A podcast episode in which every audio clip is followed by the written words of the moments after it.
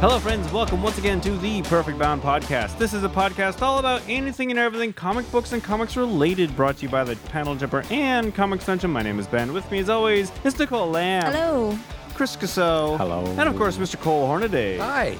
How's everybody this cold evening? Cold. A little chilly. We're, Nicole, I'm fleeced out. What are you wearing? I'm scarfed. You wearing your woolly scarf? Or is it a vegetable fiber scarf? I don't know. It's free. It was a free scarf. It's a free scarf. And now it is on my body. Yes. Keeping my neck warm. Because, yes, it is and rather chilly out there. You're some sort of well ventilated with your... He's hot. I run hot. Check it and see. Yes. Ben, you got your fleece, right? So. I'm wearing a fleece. Yeah. Thanks for coming to our fashion podcast again, guys. It's really good. So Ben and I are fleecy friends. Mm-hmm. Yeah. Except mine doesn't have any logos on it. Yeah, mine's got my alma mater on it. Yeah. I said you shill. Sorry. Hey, so this is coming at you on December 24th, 2018, and this is going to be the first ever best of book report, because it is a holiday week. We're all taking the week off here at the Perfect Bound HQ. So let's listen to a few of the of our favorite book reports, shall we? Thank you for being with us, and we'll see you with a fresh episode next week with our end of the year favorites. And Cole Hornaday, let's start with you, sir. What do you want to tell us about? I didn't read a lot of comic books this last go-around. I actually read some books because I need to get caught up on some books. And one book that has been sitting on my shelf waiting to be read is Neil Gaiman's, deep dive into Norse mythology in his book Norse Mythology that was published this last year. It's no secret that I am a huge Neil Gaiman fan, and as I was talking with the gang before we started recording, he didn't write this book for money. He wrote this book because he could, because it was fun. He went all the way to the rivets in studying Norse mythology, but he just sort of teased out the stories he felt were most significant or those that he wanted to share. It's a really quick read at about 281 pages, and it's also got a glossary. Some of it is just straight narrative. Other times he does his he goes into a dialogue, a back and forth. I learned lots of things about the Norse gods that I didn't know, because where do I get my grasp of Norse mythology but from Marvel Comics and Stan Lee, Jack Kirby, and Larry Lieber, who actually doesn't get a lot of credit for contributing those stories back in the day, but Larry Lieber was that Lee's brother-in-law or blood brother? Sure. Yeah, because Stan Lee is not Stan Lee's real name, by the way. Yeah. Mm-hmm. Yeah. Anyway. Yeah. So Larry actually, and he does get credit in Thor Ragnarok, and I was like, oh, who's that? Oh, that's right. Anyway, so there's like. So I learned some cool things, like Loki is in the original mythology is not Thor's brother, but Odin's brother. Mm. And that Thor was married to Sif, and they had several children, and that's not how it played out in the Marvel universe. Just these kind of, it becomes trivia after a certain point, and these are not noble characters, and Thor is depicted as probably the biggest lunkhead of the lot. There's a point where, someone has stolen the hammer of Thrym, the Lord of... someone has stolen Thor's hammer, and it's been stolen by Thrym, Lord of the Ogres. And Loki says, I persuaded him to return it to you, but he demands a price. Fair enough, said Thor. What's the price? Freya's hand in marriage. He just wants her hand? Boom. And that's just so Neil Gaiman. But it's like, is that part of the mythology? Did people in Sweden and Norway sit around the fire and contrive that little cute bit of dialogue? No. That's Neil Gaiman. And that's why I love Neil Gaiman. I highly recommend this book. It's a lot of fun. And frankly, it's over too soon. And I would love it if he did this kind of deep dive into more mythological pantheons, like the Hindu gods or even the Greek or the Romans, because I know he would make it, rediscovering it for myself, fun, but also for younger readers would make learning what this mythology is all about and how it influences so much of our literature, our storytelling, and our comic books today. I probably would have paid more attention in my Norse mythology classes in college if the text was Neil Gaiman. Absolutely. That's what I'm saying. Absolutely. Norse mythology. Thank you, Cole Hornaday. Nicole, what do you got? the Tea Dragon Society. I messed that up.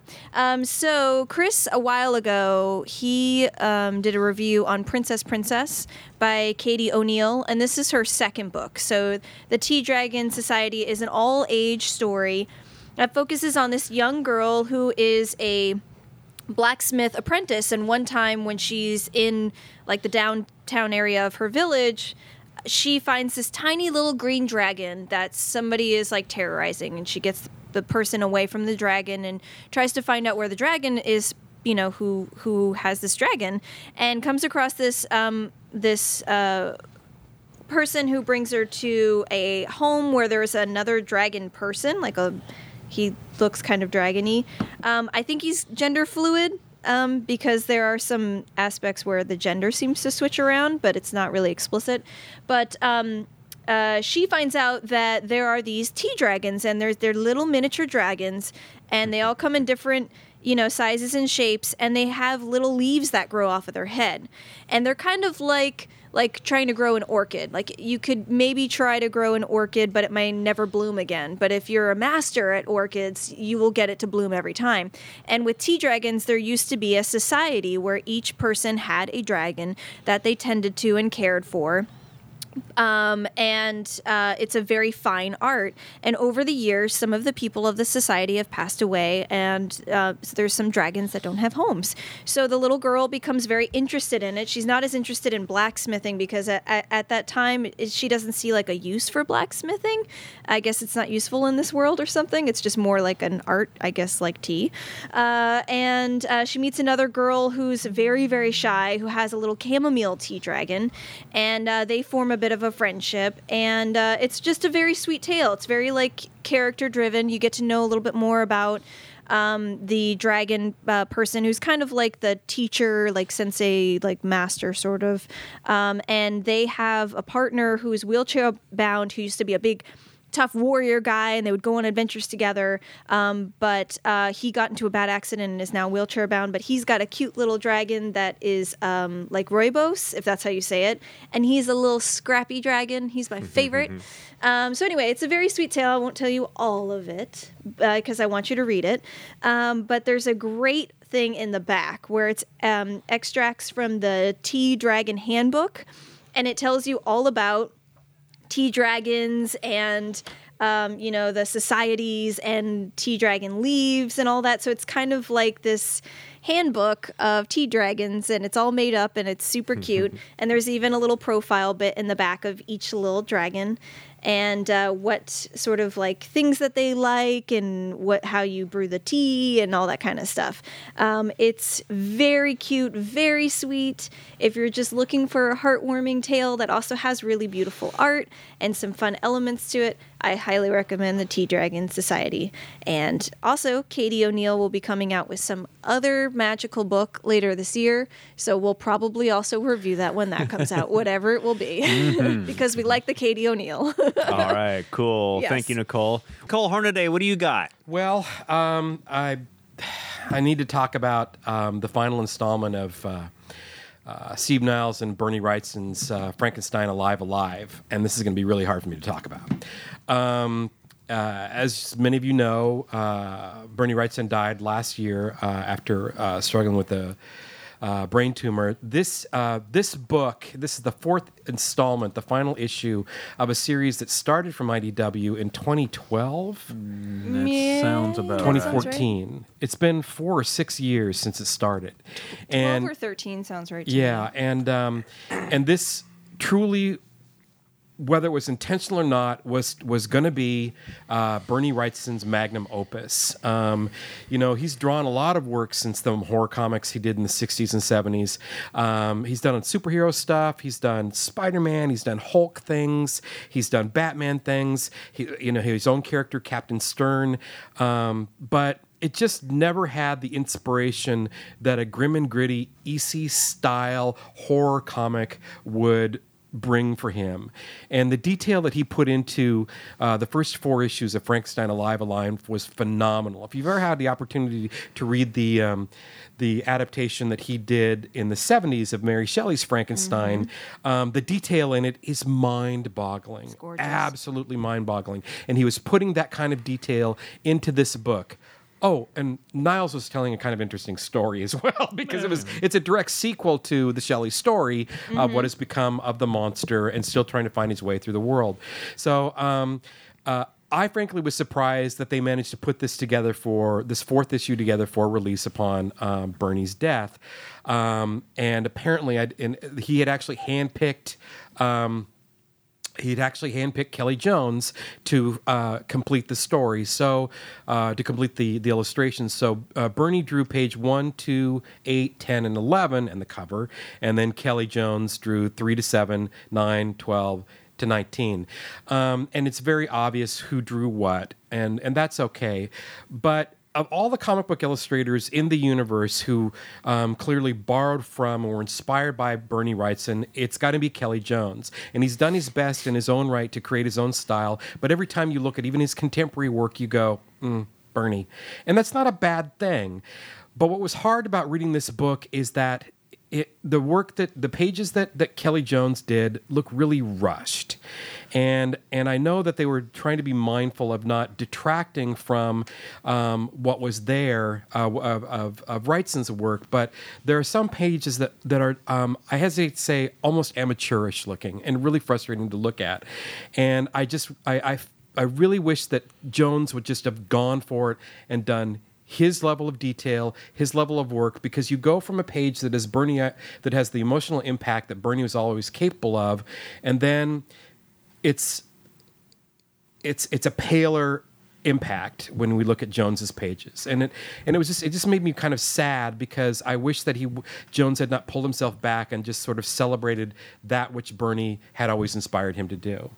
See, Jones in the past 2 to 3 years has over-Jonesed himself, if that makes sense. Sure. He's gone too far over the edge of stylizing of course. To himself. So I saw this as him muting that, and I thought that was the only way it would be acceptable for this project. Okay, fair enough. But I do feel it was rushed, because if you look at some of the pages, you can actually see the blue lines in it.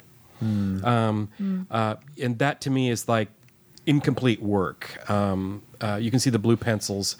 I don't know, what do I know? Was there a reason for them to get this title out at a certain date? That was a good question. That was a question I had too. Surely they want to compile it in, trade or hardbound edition. Probably have lots of extras and sketches, and make it into a really cool package. I just was. Maybe it's inevitable that you would be disappointed by something like this, but honestly, I felt like I was watching Game of Death with Bruce Lee, when they just took they took the surviving moments of this incomplete Bruce Lee film, and they cobbled it together and they put it into another film in order to make a package of it. And I don't mean to insult Mr. Jones, but it's I feel very strongly that he could have done a better tribute to the man who inspired him. A lot of pressure. Absolutely. And those are big shoes to fill. Yeah, and I can't knock him for that. But, at the same time, guys, he's been doing it for his whole career. He's been doing it his whole career. Anyway, cool. It is worth picking up. If you've not ever read any of the earlier issues, you are in for an astounding treat. And I'm grateful that they completed the series. And I'm sad that we've lost Bernie Wrightson, because it was a tremendous loss. And maybe this is how I'm processing my grief. It does have a beautiful cover. Yep. Chris Cassell, what do you got for us? I read the first issue of the new Aliens miniseries from Dark Horse. It's called Aliens Dust to Dust, and it is written and drawn by Gabriel Hardman. I like a lot of his work. He does The Invisible Republic for Image. He just did Green Lantern Earth 1 hardcover. And it's basically the breakout of an alien infestation on a populated planet. So it's don't get to see that too often. You get to see it usually on space stations. And so it's about all that general chaos, and it's following this little boy and his mom. And like the moment he wakes up to like a gunshot outside, he sees that there's like one of the face huggers on his mom, and it just falls off, and they don't know what that did. So they're like, let's just keep going. And you're like, oh, okay. So it's just bad things continually happening. I just really like Gabriel Hardman. I like his style, and I also love that the cover reminds me of the Three Wolves Howling at the Moon t-shirts. Yeah! I wouldn't have thought of that if you hadn't said anything, but yeah. And also, he signed it 2017, so in my headcanon, he's like, I drew some aliens and shared it, and they were like, do you want to just draw the rest of it and make a full story? And he's like, okay. Is the little boy the protagonist we follow through the story? Pretty much, yeah. Is it going to be a limited series? Or? 4 issues. Yeah, 4 issues, okay. 4-issue series. And so it's just things getting from bad to worse. And you kind of, I'm not going to say it's predictable, but you know what's going down. I mean, it's aliens, right? Things are going to be horrible. Exactly. You can kind of... you know, speculate. It doesn't talk about the why and the how. You just don't care with an alien story anymore. You just like just break through the chest and acid. Yes, got the acid. Let's get second mouth. Good to go. Let's go. Yeah, it's like that Batman origin story. We know the aliens. Just tell us interesting stories. I like that Dark Horse does number 1 of 4. Is that a common thing? Yeah, generally so. Yeah. Okay, good. Yeah. Yeah. Now I just really want to see an aliens flashback that sees like a bunch of pearl necklaces breaking, and it's just a parent like this. Just start getting the crossovers mixed up. Yeah, sorry. Yeah. Crime Alley. Yeah, Crime Alley. Alien Crime Alley. Well, we did Alien Batman, didn't we? Or was it Alien Superman? Both. Yeah, we've done Alien everything. We've done Alien Me at some point. We don't even know it. So. In another multi-dimension. All right. Nicole, let's start with you. Okay. The latest obsession that I have had is in the realm of romance comics. And I waited a long time for My Boyfriend is a Bear to come out. It's by Pamela Ribbon and Kat Ferris, or Ribbon. Anyway. Ribbon. I know. I'm always going to be great at this. Okay. Anyway, it focuses on this... this young woman who has like a string of just like really terrible boyfriends, and they break it all down, and it's really hilarious. And one night she's out with her friends, she gets a little extra tipsy and comes home to find that there's a bear who followed her from a camping trip. And she's like, I'm drunk, just come on in. And he plops down in front of the fridge and starts eating. And she's like, man, that sounds like a good idea. And so she starts eating, and then the bear just sort of hangs around and becomes her boyfriend. And he is best bear. Mm-hmm. And there's even like a period where it shows you like his different communications. And like it's just a bunch of his head being like, grah. Rar, rar, garar, click, clack, clack, clack. Yeah, it's like I get a better understanding of the way of his communication. It's like grar is hungry, frar is nervous, rar is warning somebody's grumpy. Yeah, it's just like all that kind of stuff. Coming in for a hug. Coming. Yeah, or something like that was coming in for a hug. And you know, he's like destroying furniture and stuff like that, but he's good in so many other ways. Like he's handy. He puts up shelves for the kitty cat, and the kitty cat and him have this like interesting relationship. There's like even a cat versus bear problems with claws. Like this one is bear, this one is cat, this one is bear, and like going back and forth to all the different destroyed things in her house. But he's very considerate and very sweet, and like some of her friends don't really like understand the relationship and stuff like that. I mean, it's understandable. He's a literal bear. Mm-hmm. But maybe best boyfriend. So it was something that had me laughing and crying. I think it was beautifully done. It was totally worth the wait. And so if you're looking for something sweet and endearing, think back to maybe the great review that Chris did about My Love Story. It's kind of in like a sweet, endearing romance comic like that. Not quite where everyone is the best, because it's nothing can compare exactly to My Love Story. But I highly recommend it. Hopefully we'll be able to get some more copies in the store. So if you want to snag one, it is recommended. Cool.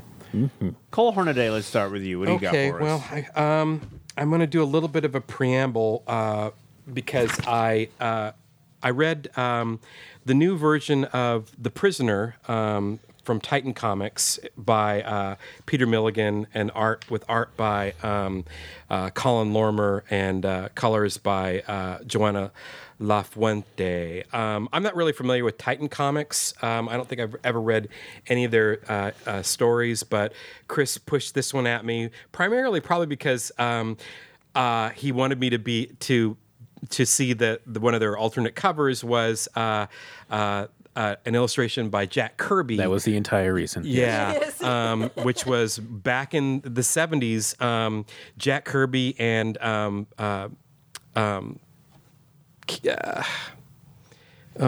Kane. Gil Kane.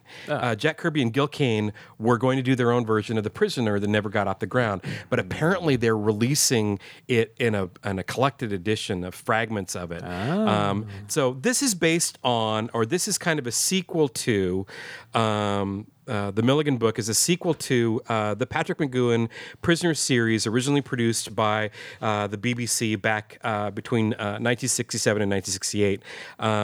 It was probably one of the most bizarre psychedelic television series ever produced, and had a pretty profound impact on television storytelling back in the day. I sat and rewatched all the episodes about 3 or 4 years ago and was absolutely fascinated by them. Now, mind you, I tried to watch them when they were running them on local public television when I was 12, and I just really couldn't get my head around them. So the premise of the original Prisoner series is there is this apparently secret agent played by Patrick McGoohan, who is abducted, who wants to quit whatever secret government agency he's working for, and either retire or disappear, but they just can't let him. Clearly, he has information and they can't kill him because they need to extract the information from him. So, and you learn all of this in a wordless preamble to every episode with this music playing underneath, and you get the same visuals telling you what happened to him and how he gets led to and wakes up in this mysterious island in a place called The Village.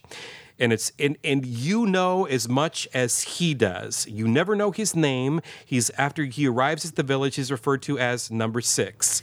And he's constantly at odds with Number 1 or Number 2. You never know who Number 1 is, but you do learn at the end of the series. I'm not going to spoil that for you because it's one of the most aggravating things ever created for television. Number 1 is inside all of us. But I've never seen it, so that's not a spoiler. Actually, you just ruined it. Oh, are you serious? Seriously, did yeah. Well, I'm proud of that. It gets twisty. It gets so twisty. Now you don't have to watch it. Jeez. Well, you know what? It's not for everybody. And I'm gonna get to talking about the comic book here. I'm sorry, Nicole. I thought you picked up my comic book. I'm gonna get to the comic book, but I wanted to kind of give you an overview of the TV series because I do think it's worth watching, and I do think it has a timeless aspect to it, even though it was shot in the late '60s. It has its own style, from the way the way it's acted to the costuming to everything. Because every episode is about Number 6 trying to escape the island, and every effort is this major mind twist. I'm not going to use the F word, but it is. Every episode is just an absolute mind blast. So in this new comic book that Milligan is writing, this exists in a world where... we meet this government agent, and we learn his name. His name is actually Breen, and he's going rogue for some reason. And there's a bunch of really cool and psychedelic spy stuff, but he's on the run, and I don't want to give him away too much of the plot because it does get into some very Lacar-esque spy intrigue. But in this world, he knows about the village. This village is actually, the village in this story is actually something that exists if you are a member of the government and you know that is an option for you if you screw up or if you try to retire. And at the very end, after we go through all these different chases and fight scenes and him trying to actually steal secret government knowledge, he wakes up in the weird pinstripe suit that Patrick McGoohan wore through all the original series, and he's in the village. So I don't see a balloon. I don't see a weather balloon. Rover. It was Rover, yeah. That was one of the creepy things about the island. This is when it gets really surreal in the village, is that if you try to escape, a giant white weather balloon emerges out of the ocean and runs you down. There's a scene from The Simpsons that suddenly everybody now understands, right? Where Hans Moleman gets it, and you hear this roaring, screaming sound, a swirling, roaring, screaming sound, and this white weather balloon comes rolling down the beach, and then you see you get a point of view shot from inside of the balloon as it stretches across someone's face and they disappear. So you assume that they get sucked up inside Rover and taken to a bad place. So this series is going to run. I think 4 issues. Yeah.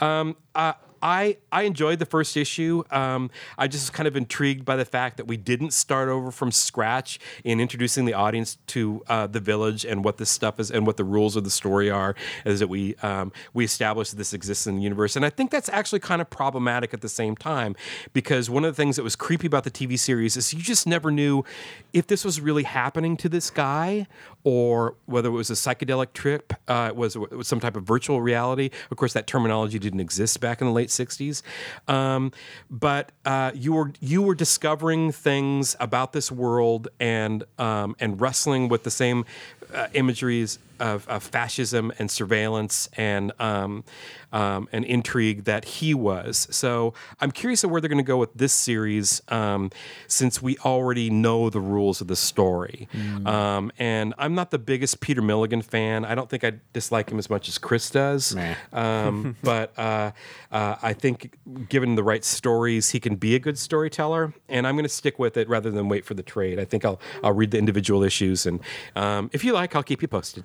All right. The Prisoner. Thank you, Cole. Speaking of The Simpsons, they did a whole Prisoner satire episode, and one of my favorite comebacks is in that episode. So Homer is number 16 or whatever number they gave him, which I don't remember. Number 6. And the white bubble is chasing him down the beach, and it gets close to him, and he reaches up and he pops it. And then you cut to two scientists in a control room watching it, and one scientist turns to the others and he says, "Why did you think a giant bubble is going to stop him?" And then the other scientist turns to him and she says, "Shut up, that's why." That was one of my favorite comebacks. All right, Chris Cassell, what do you got for us? I read a manga. Surprise! It is, I'm going to butcher a whole bunch of words here. Otherworldly Izakaya Nobu is the name of the title, published by Udon, which is interesting. I don't get too much manga from Udon because they usually just do Street Fighter comics. Yep. It is based on an original story by Natsuya Semikawa, and the manga is adapted by Virginia Nitohei, and character design by Kururi. I'm just going to read the summary real quick because it does it better than I can describe it. A Japanese-style pub called Nobu exists in the back alley of the fictional medieval European city of Eiterach. Its customers, a pair of slacker soldiers, a spoiled heiress, an uptight tax collector, and more. When the citizens of the strange world sit down to enjoy some unfamiliar Japanese cuisine, their troubles simply melt away. So it's basically about a magical Japanese pub from the current modern world teleporting into a fantasy medieval German medieval city. Neat. It's really odd. It's a really random idea. That's it. That's the plot. Nothing happens. Each chapter is just people go to this restaurant and really enjoy this food. It's pretty great because there's the uptight tax collector who's kind of this horrible. He's got a monocle and everybody hates him because he takes all the money, and he wants to get some special service there, and the chef, whose name is Chief. Is out getting some supplies, and so the serving girl is the one that's he's like, "Oh, yeah, make me that pasta, or just noodles," and she's gonna make basically just normal Italian pasta, which he's never had in this time period, and so he eats it. and he literally has his mind blown. Like the panel turns into this cosmic scene where he's like, "This is life, the universe, the answer to everything," and he's being surrounded by angel cherubs, and he's like, "This is the manifestation of agape, of the God's love for humankind on Earth." It's like a Ratatouille moment, kind of. Yeah, exactly. So it's very enchanting, and he's just like, "I'm gonna go change my life and quit this job that everybody hates and go find my mama and papa in the countryside." And so it's just like stuff like that. It's just cute little stories. People are giggling at him, unbeknownst to him. He has a big, got a big ketchup smear all over his face. Yeah. So yeah, it's another cookbook. It's just a fun, cute little concept, and it's $13, good price. I got a lot out of it. Cool. So yes. All right. Thank you, Chris. Nicole, what do you got for us? So a book I've been looking very much forward to came out. It's called Petite, the Ogre Gods, and it's the book one.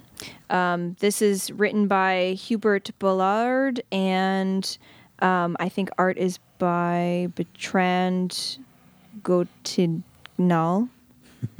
We'll go with it. Sure. Super good with it. It's translated from French. By Jeremy Millau, and it was published by Lion Forge. It's a beautiful hardcover. It's all black and white, and it has little chapter breaks where there is bits of text where you get to know more about the history. This almost went by my radar. I looked at it, but I didn't do much research, and then Chris pings me one night and says, "Did you notice this in previews?" And I was like, hadn't really given it, oh my God, I need this.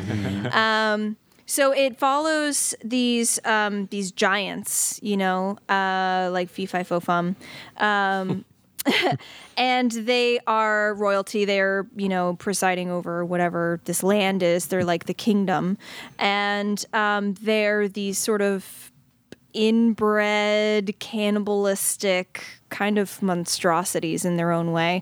You see them at first devouring humans as part of just their royal meal. Like corpses and everything. And they're fighting each other and just being very scrappy, almost like, wild animals are. And this woman all of a sudden gives birth to a tiny child who is human size. She doesn't even know, she didn't even know she was pregnant. It's just all of a sudden the kid falls out of her in the middle of this dinner. Yeah, it's pretty savage comic, but it's great. And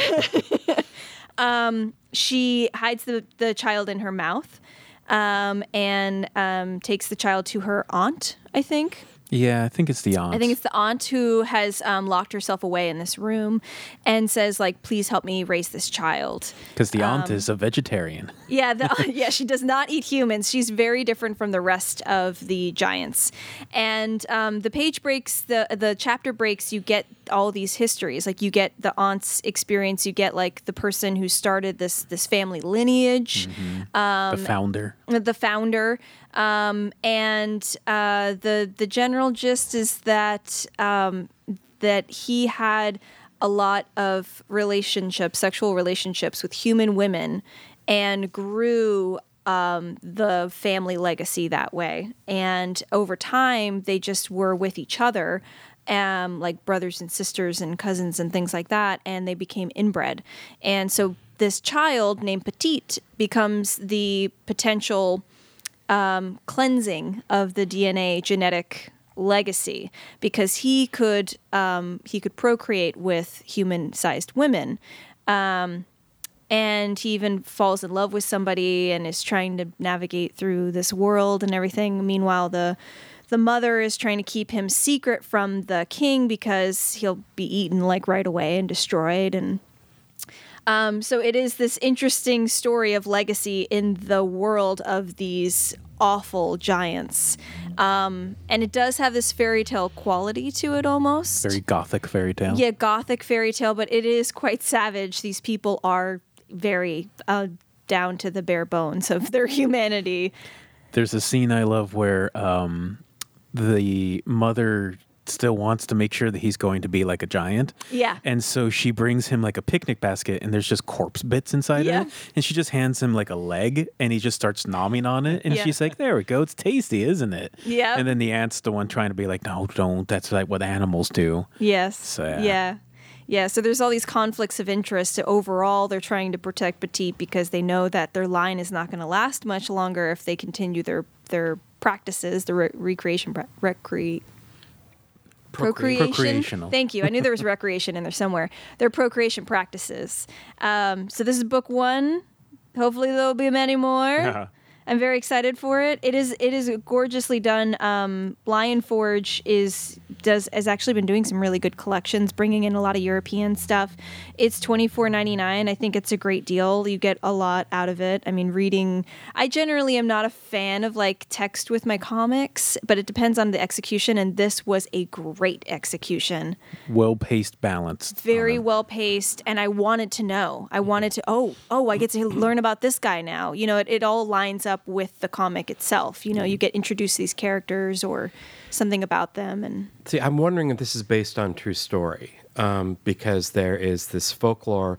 I think Aaron Mankey talks about it in Lore, the podcast, where there's a 17th century band of French cannibal raiders who lived on the coastline in France, who would consume their victims and then were eventually brought to justice. There was a Scottish family. It was a Scottish family. Thank you. Yes. Oh, yeah. Okay. Yeah. There could have been two families. Yeah. No. It was Scottish. Okay. That's very different from this, though. All right. Yeah. But I could see where you'd see the parallels of like the cannibalism. Well, you better. But it's got more of the, you know, the stories that you hear of kings and how brutal they really were as people, and you take it and you put it in this sort of fairy tale setting. It's like it's not that far off to think like they would dine on humans because they're just so brutal, you know. But overall, I just think it's great. I love it so much, and I hope other people will want to read it. We'll be stocking tons of them here and at Corner. Please buy them at Corner. Please. Please, sir. And Chris Casso, let's start with you. What do you want to tell us about? So I previously reviewed a Teenage Mutant Ninja Turtles miniseries called Bebop and Rocksteady Destroy Everything, and it was magical, and I loved it. This is the sequel to that. It's Bebop and Rocksteady Hit the Road, and it was a weekly series for 5 issues. It just finished, and it is such a thing of beauty, and I love it because they are the perfect idiots, and I just don't know where they even begin. They have a pet dinosaur for some reason, and they meet all sorts of like random weird characters. But one of the best things is that they lose their mutation and they become humans, and they get stuck being humans for a while. And they're like, well, guess we just got to get some jobs. And so you have a montage of them like losing like 10 jobs in a row. And like one of them is like teaching kindergartners, and he gets so bored that he turns it into a fight club for kindergartners. And then another one is doing like house to house sales with knives, and you just get this like 3 panels of like his face darkening and then him murdering somebody with the knives, and then like eating all the food at a restaurant or farting during a yoga class, and then the plot continues after that. The plot thickens. And then one of my other just most favorite things is there's a part where they're flying a transdimensional spaceship and they're lost and going across the world, and they finally make it to New York, and then they're just stuck in New York traffic, and they forget that they're in a spaceship that can fly. And the entire time they've been singing 99 bottles of beer on the wall, but they've never gone down from 99. So the creative team, I should have started with that. It's different artists every issue. It is written by Ben Bates and Dustin Weaver. Script and most of the art throughout the series is Dustin Weaver, and they just have the perfect concept of what 2 murderous, horrible idiots that are lovable should be, and I find that to be perfection. So I highly recommend this. You don't need to really know anything else that happened because they don't know anything that happened. And if you just like stories that follow pairs of idiots, it's good to go. Cool. Are the Bebop and Rocksteady stories going to be collected? The first one was. This one will be. Yep. Okay, great. Yep. Neat. Well, that is Book Report, and that is our show. But before we go, I want to tell you that the Perfect Bound Podcast is brought to you by the Panel Jumper. See everything Cole Hornaday and I do at thepaneljumper.com, as well as Comics Dungeon here at 319 Northeast 45th Street in beautiful downtown Wallingford, or 24 hours a day, 7 days a week at comicsdungeon.com. Subscribe to the show on iTunes or however you get your podcasts at perfectboundpodcast.com. And thank you for listening, and we will see you next week.